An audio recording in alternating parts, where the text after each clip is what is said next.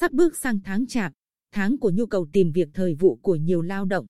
Tuy nhiên, đơn vị, người sử dụng lao động, phần lớn đang dè dặt trong việc tuyển dụng lao động thời vụ bởi lo lắng trước diễn biến phức tạp của đại dịch COVID-19. Phạm Ngọc Tân, 20 tuổi, sinh viên trường Đại học Quy Nhơn lại xem dịp cận Tết và trong Tết là cơ hội kiếm được khoản thu nhập tương đối để trang trải việc học, phụ giúp gia đình. Tết Nguyên đán 2021, anh đã lên kế hoạch để ở lại Quy Nhơn tìm việc làm. Tôi đã báo với mẹ về điều này. Mẹ không vui lắm vì ngày Tết mà con không về nhà nhưng rồi, tôi thuyết phục thành công. Tôi dự kiến sẽ tìm việc ở các tiệm cà phê, karaoke, quán ăn. Công việc phục vụ ngày Tết sẽ vất vả gấp đôi, gấp ba ngày thường vì khách đông, làm luôn tay luôn chân nhưng bù lại tiền công cũng cao hơn, tạo động lực lớn cho những người như tôi. Khả quan hơn về lượng khách đặt phòng và dịch vụ dịp Tết, mai a Resort Quy Nhơn có kế hoạch tuyển từ 10 đến 12 lao động thời vụ. Đại diện Maya Resort Quy Nhơn cũng bày tỏ sự lo lắng về việc khó tìm kiếm đủ số lao động thời vụ dịp Tết. Lực lượng lao động thời vụ chủ yếu là sinh viên, người lao động không về quê ăn Tết.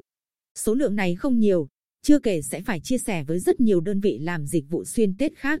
Thông qua các hình thức truyền miệng, trên mạng xã hội, treo băng rôn, giấy tuyển lao động, thông qua đơn vị tư vấn, giới thiệu việc làm, một số đơn vị đã triển khai tuyển dụng lao động thời vụ.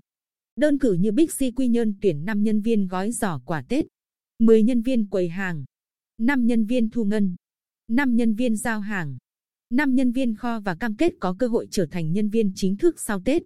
Ghi nhận tại phiên giao dịch việc làm cố định đầu tiên năm 2021, tổ chức tại Trung tâm Dịch vụ Việc làm Bình Định vào ngày 5 tháng 1, nhu cầu tuyển dụng lao động thường xuyên của các doanh nghiệp trong tỉnh khá lớn. Nhiều doanh nghiệp có nhu cầu tuyển dụng lớn lực lượng lao động phổ thông.